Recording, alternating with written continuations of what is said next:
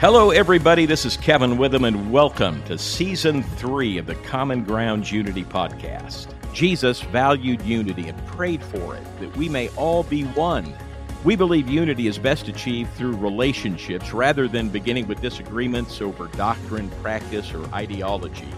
We value the gathering, breaking bread, and sharing a cup of coffee or your favorite beverage.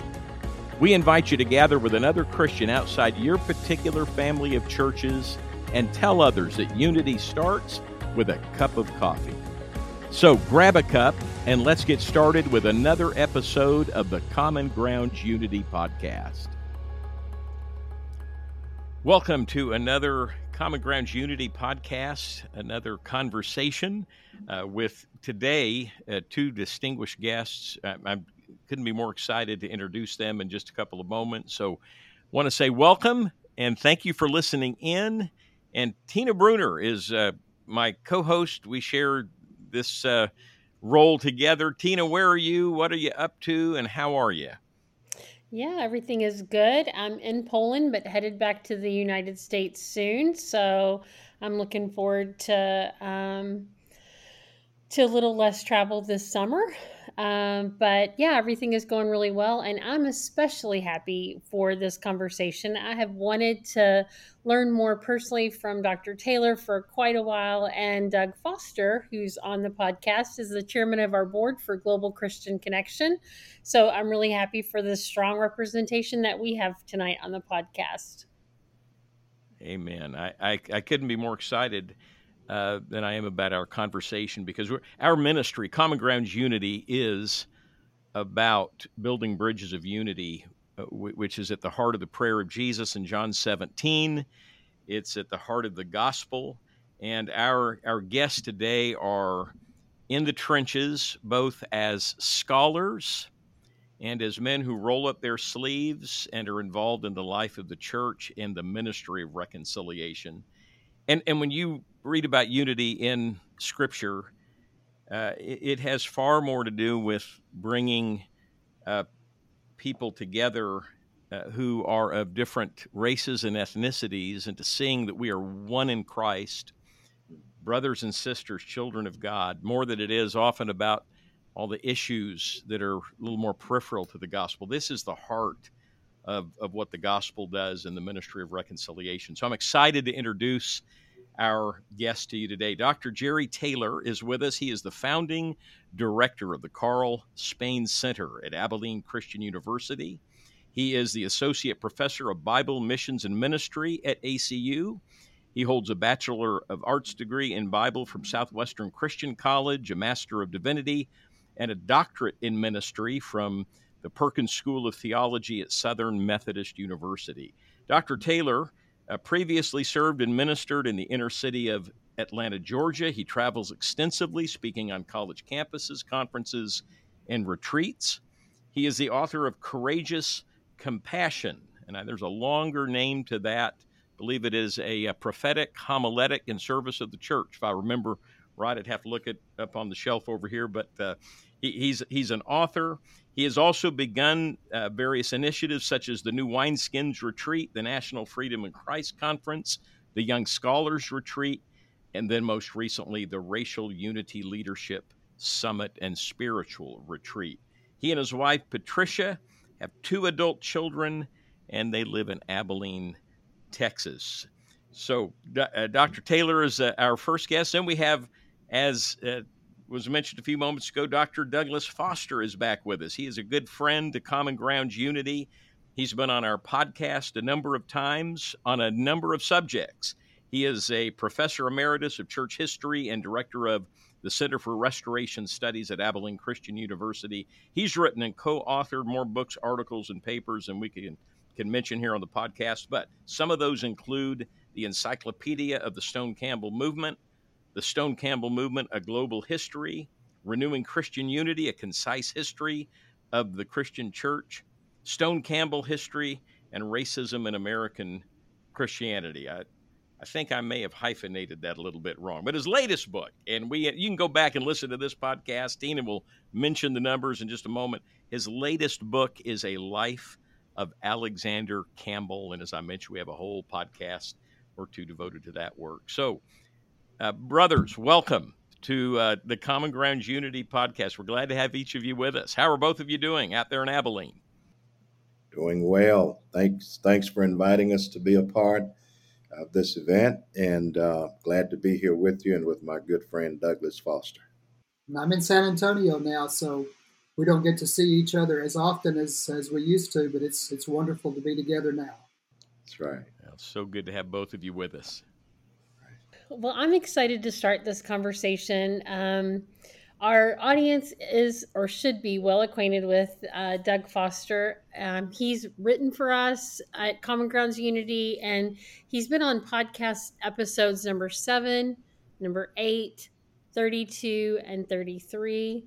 And I'm I'm just so excited for the heart that he has for unity in our movement, but even beyond that. And so I'm glad that people have had a chance to hear from him. And Dr. Taylor, we uh, are so excited to have you with us for the first time. And I wonder if you could share with us a little bit about your faith, your life journey, and um, just some things that might be interesting to the audience as they are are learning about who you are and the amazing work that you're doing. Okay. Um, as you all know, that I am a preacher, and so I have to wrestle with the addiction of being long-winded. But I'll try my best uh, to answer the question uh, concisely. Um, I was born in a little town uh, 36 miles north of Memphis uh, called Covington, Tennessee, a very rural community all my life, I was a part of a little church there called the Hatchet Street Church of Christ. Uh, my grandfather, Floyd Drain, actually helped construct the church building with his own hands. Um, and I became a part of that faith community officially at the age of 12 um, when I was baptized by my uncle, A.C. Drain. Um, and then at the age of 13, um, thanks to my uncle, uh, who uh, did not lead a song that I had uh, suggested and told me to lead it instead. Um, and I did and went straight to Flunkersville. Um, humiliated and embarrassed, I went to my seat, uh, but they kept putting me up to sing and eventually became one of the song leaders of the congregation there. Um, then at the age of 13, I started working um, on the farm with Mr. David Herbert Sigler. Uh, we called him Mr. Buck, a white Southern uh, farmer uh, who created a job for me as a way of me making an income the honest way uh, during the months that I was out of school. My stepdad worked with him as a tractor driver. Uh, and so Mr. Buck uh, would let me drive the big trucks from field to field, even though I didn't have a license at the time, but out in the country, you know, he he gave me a little more freedom than I probably should have had to operate the big equipment like that. Um, and so he would take me out to a field uh, that had what they call Jimson weed that uh, could not be killed just by chopping it down at ground level. You had to actually pull it up at the root with your hand. And so he would put me in a big field um, out there by myself while the others were driving the tractors and plying the fields. I was out there pulling up Jimson weed. And it was out there that I would uh, mimic the preachers that I heard on Sunday. I would, I would uh, preach and would get so loud. Um, one day I completely lost my voice.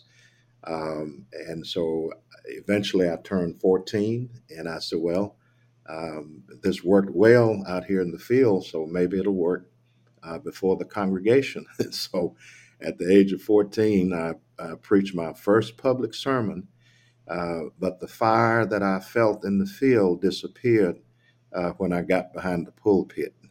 And it was the shortest sermon that I have ever preached in all my life.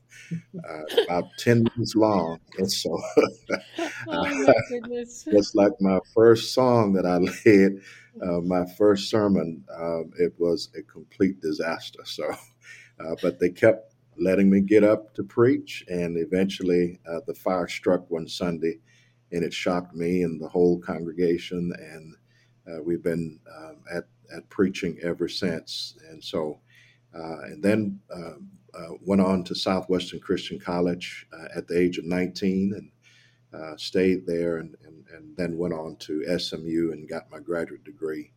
And so we are we're here today. It's a much longer story than that. Hopefully, uh, it'll it'll be read in my next book that's coming out. Um, that I'm, I'm I'm really making good progress on that. So I'll I'll stop there and and um, let uh, the rest be heard in the book that's coming out hopefully real soon. Thank you. Well, I can't wait to read that, and I love I love how you said, and the fire I felt in the field disappeared when I got in the pulpit. I wonder how many people listening have had that experience. But you know, good for the church that they kept inviting you to use that gift and uh, and what a blessing it is to all of us now. That's great. Wow, thank you, thank you. That, yeah. That's how we used to develop people for ministry, wasn't it, Jerry? You started yes. young and you got up and you were able to fail and you were able to then flourish because Absolutely. of patient. That, that's my Absolutely. story too, and I, we need to be doing more of that. Yeah, we need to be doing I, more of that. I know. I think things have become too polished. Yes, it has. It has. Yeah. Listen, we we uh, want to talk to you about the Carl Spain Center because that's been a very important part of your work and Doug Foster's work in a recent year. So you guys can tag team on this question. Maybe we'll start out with you, Doug, and then uh, you guys just back and forth, however you'd like to do that. But tell us about the Carl Spain Center, about its beginnings, its mission, its vision, how you both became involved, and maybe even for our listeners, a little bit about who Carl Spain was and his importance uh, to our our churches. Well, I'll say something very briefly. This this is something that emerged out of the commitments and the the power of Jerry's commitment to the racial healing that has has been he's been part of for for many years. When Jerry came to ACU about what 20 something years ago, he and I immediately connected. And Jerry was already doing the kinds of things that the Spain Center now brings together in many ways, the kinds of uh, meetings, uh, training, workshops, spiritual development to meetings and gatherings, prayer meetings. This was already going on before the Spain Center itself came into existence as a separate entity. So I think I'll let Jerry just talk about his vision and how he was able to bring that Spain, Spain Center as an institutional uh, presence on the campus at ACU into existence because it really came out of his vision and, and commitment. Uh, thank you, Doug. Um, it all goes back to, um, I believe it was 1999 at the um, One in Christ conference that was called together by Dr. Royce Money on the campus of Abilene Christian.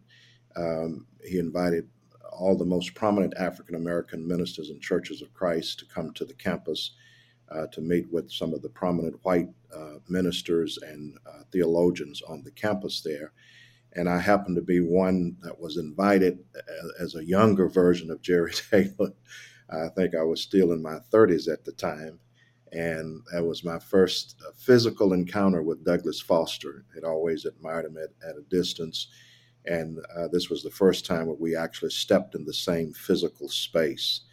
Um, I was somewhat under a little pressure from the elders of African American Churches of Christ, older ministers, due to some theological um, struggling that I had at the time, issues that I was working through that did not uh, line up with the traditional teachings of African American Churches of Christ uh, in terms of exclusion of people that were not identified with our fellowship um, and trying to be honest to God and honest uh, with my fellowship, um, I began to raise those questions in the context of my local church. Uh, that got out um, and it got interpreted and misinterpreted, and uh, then I was accused of actually denouncing the churches of Christ and having left the Church of Christ, which was uh, not true at all. Um, some of the, the ministers who were not supportive of my ministry saw that as an opportunity to smear me. And so I thank God for them because uh, they blessed me. Um, and I wish they had added more fire because uh, it drove me uh, closer to the heart of the heart of God uh, and to really understand um, the power of persecution uh, and how it, it, it, it, it pains us, but yet it, it delivers us on the other side of the fire uh, to, to, a state of, of greater strength and a state of greater humility. Um, and so, having gone through that, um, at that particular conference, I remember thinking to myself, well, maybe one day I'll become a professor here. I don't know why that why that thought hit me, but it did. Um, but out of that meeting grew an apology that Royce Money made uh, to the African American Churches of Christ gathered at Southwestern uh, for their for their lectureship, and I was there in that meeting, sitting in the audience, when Royce Money apologized on behalf of Abilene Christian for its past practices of racism and for excluding African Americans on the, the basis of the skin color. And I'm sitting in the audience and I'm asking myself, how can uh, one institution make an apology uh, and the other institution demonstrate forgiveness in response to that apology. It has to involve more than just an applause and a standing ovation. Uh, so, how can we practice apology and forgiveness and walk in a state of repentance by both communities? for engaging in a willing separatism. And so uh, a couple of years later, in 2002, uh, Dr. Jack Reese called me and asked if I would come teach at ACU. And it was as if God was saying, okay, you asked a very good question, and now you're going to get to uh, help give answer to that question uh, in a very practical way. Uh, so, will you accept this invitation uh, to go and teach at a university that you have grown up hearing uh, its racist practices? Are you willing to move your family into that environment uh, and trusting God in the process? And so I said yes. And so I started teaching there in 2003. Hey, everybody, we'll be right back with the rest of this episode. We want to take a moment to thank Mission Alive and Central Christian College of the Bible for sponsoring this episode. Mission Alive equips leaders to start innovative communities of faith focused on transforming marginal communities. They provide church planning training, apprenticeships, consulting, and discipleship cohorts, among other resources. They can also train you to be a nationally accredited coach through Catalyze Coach Training. This 28 week credential will equip you to impact and transform your church, organization, leadership, and ministry. Learn how God can transform your life and ministry by going to missionalive.org. That's missionalive.org or emailing them at contact at missionalive.org. And Central Christian College of the Bible has low cost, innovative, and flexible master's programs in ministry, leadership, and preaching that they want you to know about. These two year programs are designed to be one third online, one third on campus, and one third supervised ministry by an expert in your interest area. The mentoring courses can offer credit in your local ministry. Graduates like Dr. Don Mahardy and Jonathan Curtis are impacting the kingdom in deeper, more meaningful ways because of their education at CCCB. So find out more at cccb.edu front slash graduate. That's cccb.edu front slash graduate.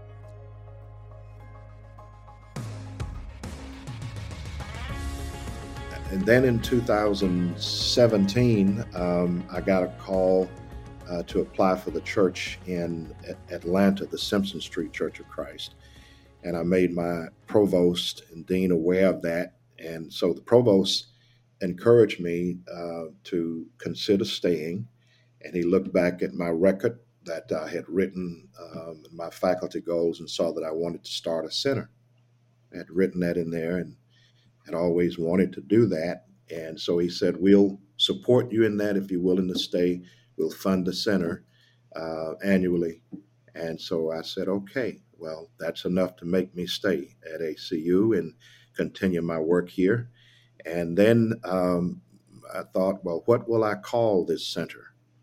Um, then I, I said, well, um, Carl Spain was the critical force that turned the key, that opened the door not only for African Americans, but for so many other people of color to uh, enter ACU as an institution. And I thought it would be the best name to put on that center Dr. Carl Spain, uh, because here, here he was in 1960 at one of the most critical moments in America's history and stood in a crowd, um, mainly white people, if not all white people, and spoke a prophetic message uh, that, of course, uh, stirred the pot and got a lot of his speaking engagements canceled. Uh, but he was a prophetic voice that took a prophetic stance at a time when it was dangerous to do so. And I thought, here is a hero that has been buried and not celebrated during my tenure there. And so I thought this would be a way to resurrect that amazing, courageous uh, life story um, of Carl Spain. And, uh, and so that's why we named the center after Carl Spain. Doug, what are some of the things that drew you to the center and its work? I know your friendship with Dr. Taylor, but what what compelled you to to step into this hard work and and really be so committed um, to this? Yeah, I think that's a, a fair question, but I think it's um, it's maybe I'm not sure it's the right question. Um, hmm? In other words, just like Dr. Taylor had been working in these things uh, and doing things in an amazing way for many years before the actual foundation of the center as such. Uh, I had been involved in in finding out about. I'm not sure exactly how to describe it, but even before Jerry came to ACU, this had become a burden on my heart. And knowing of Jerry's work and being at that meeting that he mentioned in 1999, the One in Christ meeting, and one other one that uh, happened later, um, this was this was part of a long trajectory that, uh, having grown up in North Alabama, I was formed like all Americans are formed, uh, but I was formed into a system that just assumed that uh, whatever was white was the norm, whatever whatever was white was the uh, was the standard, and whatever was white was superior to anything else, and that that's what uh, should be there in place as far as the way we run things. And so, especially in the context of, of the church, seeing the radical separation, uh, experiencing that growing up in my hometown in North Alabama, as well as when I moved to Nashville to go to, to, to Lipscomb to university. And um, so, little by little, I think God's Spirit had been leading, prompting, teaching, uh, putting me into contact with people who who would show me how how evil that that idea was, even when it's accepted, even when it's not even noticed by most white people. That that's sort of the assumption that's always operating. Um, and so when when Jerry came to ACU and we connected with one another, I think there was just a powerful impetus given to me to, to join him in the work that he was already doing. And that uh, the Carl Spain Center itself was one more manifestation of the work that Jerry and others were already doing, but that Jerry was sort of in the leadership of. And so I was just, uh, I was grateful to be able to, to do everything that I could uh, in association with the Carl Spain Center. Uh, but as we've said before, we were doing racial unity leadership summits, workshops, prayer retreats for a number of years before the center itself came into existence. And the center gave sort of a, a of a central gave a central place, I guess you could say, for people to contact, for, for us to make sure people knew about things that were going on. And that um, that center and the website that it has, it has tons of uh, resources on it even now. I think um, I think that's that's sort of what the story is with me and the Carl Spain Center. I think it was just part of the evolution, so to speak, of of how my work with, with Jerry and, and in this whole area of bringing about Christian unity across the boundaries, across the assumptions, again, sometimes not even realized assumptions uh, that, uh, that separate us and keep us apart.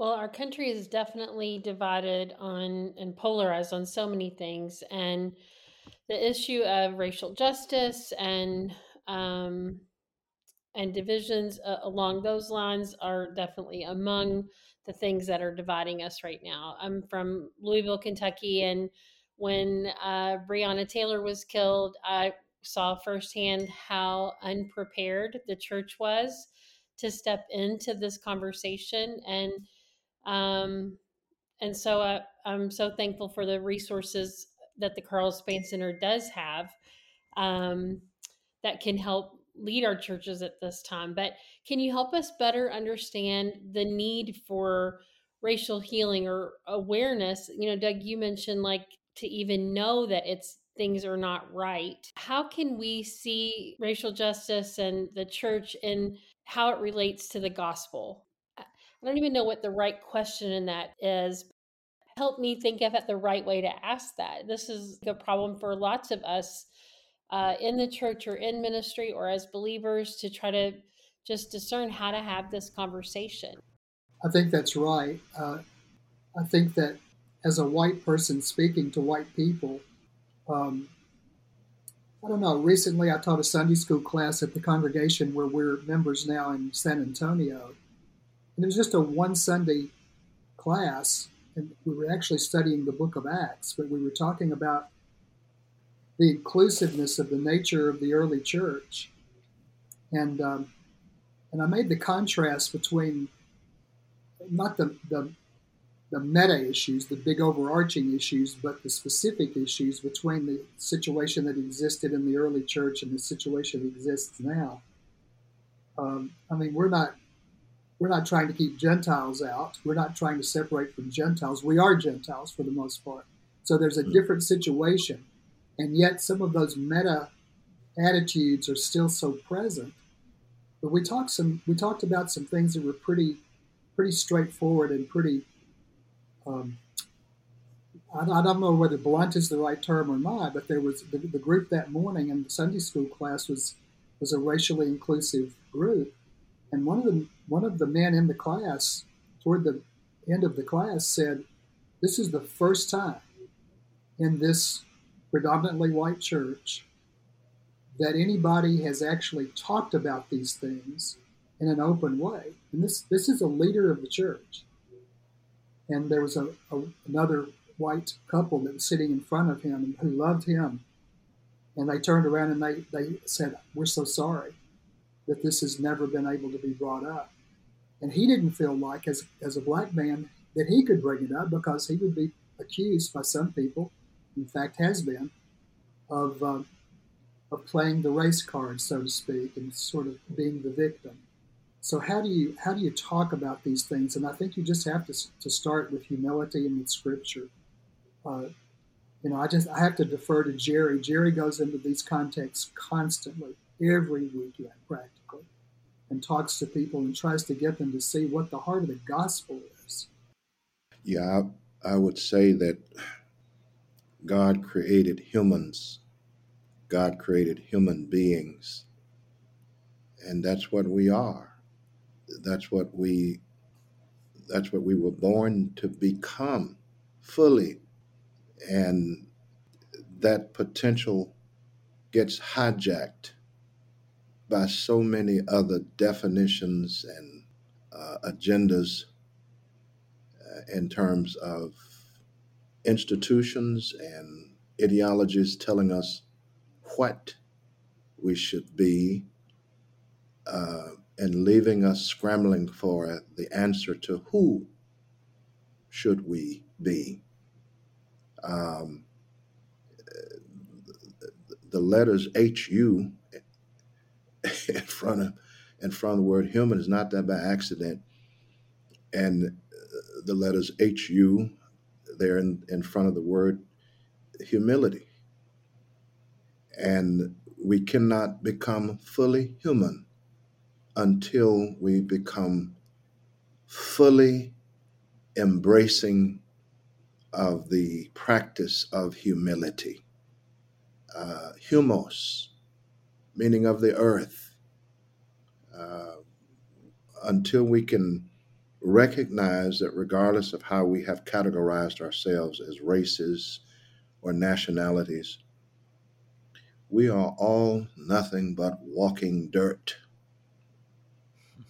And until we can overcome our narcissistic addiction to proving that we are more than that, we will always find reasons to fight and to compete and to kill each other uh, for whatever reasons.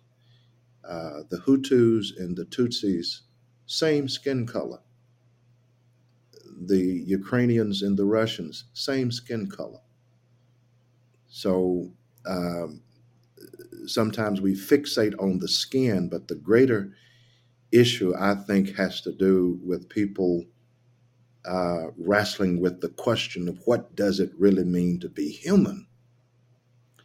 Um, and how can we become that together and embracing um, the humanity of the other human being uh, and therefore we we begin to learn how to become more humane with one another. Unless we can accept our own humanity with humility we will never develop the capacity to be humane towards each other. So I think that's that's the challenge that we have uh, is God help us uh, to uh, rediscover your heart's desire to become what you originally created us to be. That's human beings, not categories, not this group or that group, not this political party or that political party. And we can't even get to the bottom of what it means to be human because we're so uh, shackled and handcuffed uh, by all of the terminology uh, that keeps us divided and, and hating and at odds with each other based on other things that are everything but human beingness. So um, I guess that's where I would start start with answering that question of our need to rediscover what God's original intent was for us to basically be human. And that sometimes can involve a creative laziness. And a creative laziness means that uh, overcoming the need to prove that we're more than what we are, mm. uh, being in a, a rat race, uh, engaged in, in hustle and bustle, and we don't know how to be still and to be quiet and to do nothing but be something. And I think that's that's the that's the element of our day. And if if the streets are noisy, you can rest assured that the sanctuaries in our churches have become overwhelmed and overtaken by the noise as well. Mm, that's really powerful. Well, well, this has just been a great conversation that we don't want to bring to a conclusion here at this particular point.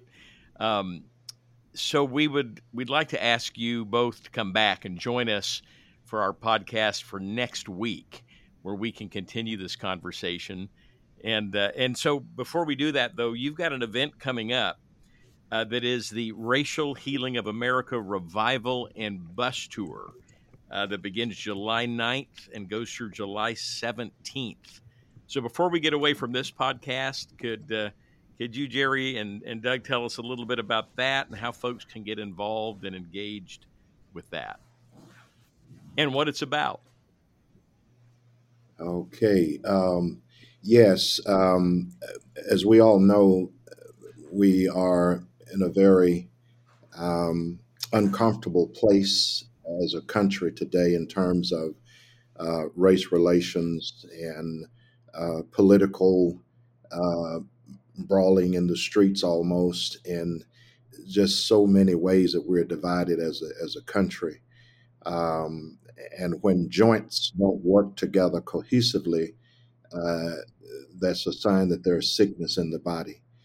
And I think that uh, the American body politic um, it, it tells us more about the people who support the politicians than the politicians themselves. And so I think um, when we look at uh, the political disorder, uh, it requires us to look at our own hearts uh, as the supporters of these various political leaders uh, and to see what it is that is in us that we're projecting onto them uh, that's further inflicting uh, the, the unity and the social fabric of, of America.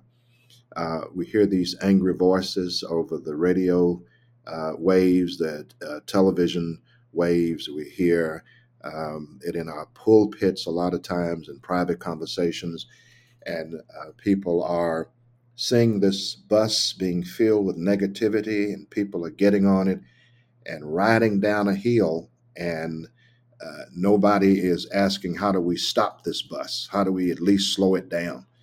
And so the Racial Healing of America Revival and Bus Tour is just one simple way that we're trying to uh, step into the public domain and to say we know what we see on the news every day um, is making us emotionally sick uh, to hear all of the wrangling that's going back and forth. Where are the credible voices that are lifting up a healthier vision for what we can become as a nation together. We know we are divided. We know we're split down the middle. But if you have a house that's falling apart, we don't want to just describe how the house is falling apart. We need some construction workers and some builders to get busy uh, trying to restore and trying to reconstruct. And so I think that's what we're we're hoping to do is to um, penetrate the public domain with credible voices that are saying that the Christ that we follow is not a violent Christ, uh, is not a racist Christ, is not an unforgiving Christ. The Christ that we follow is the Prince of Peace and would, would, would demand that we as his followers be uh, peacemakers.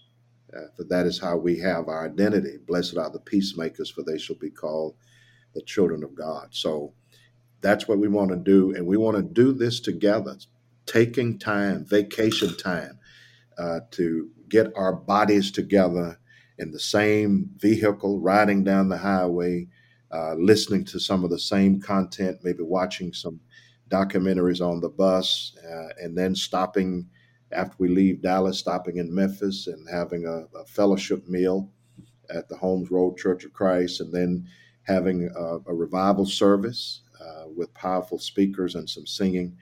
Uh, and then get back on the bus the next day, going down to Birmingham, reflecting on what uh, we have experienced thus far along the way, um, and just building relationships as we're moving along that's one of the problems is that we can't talk together because we don't spend time together.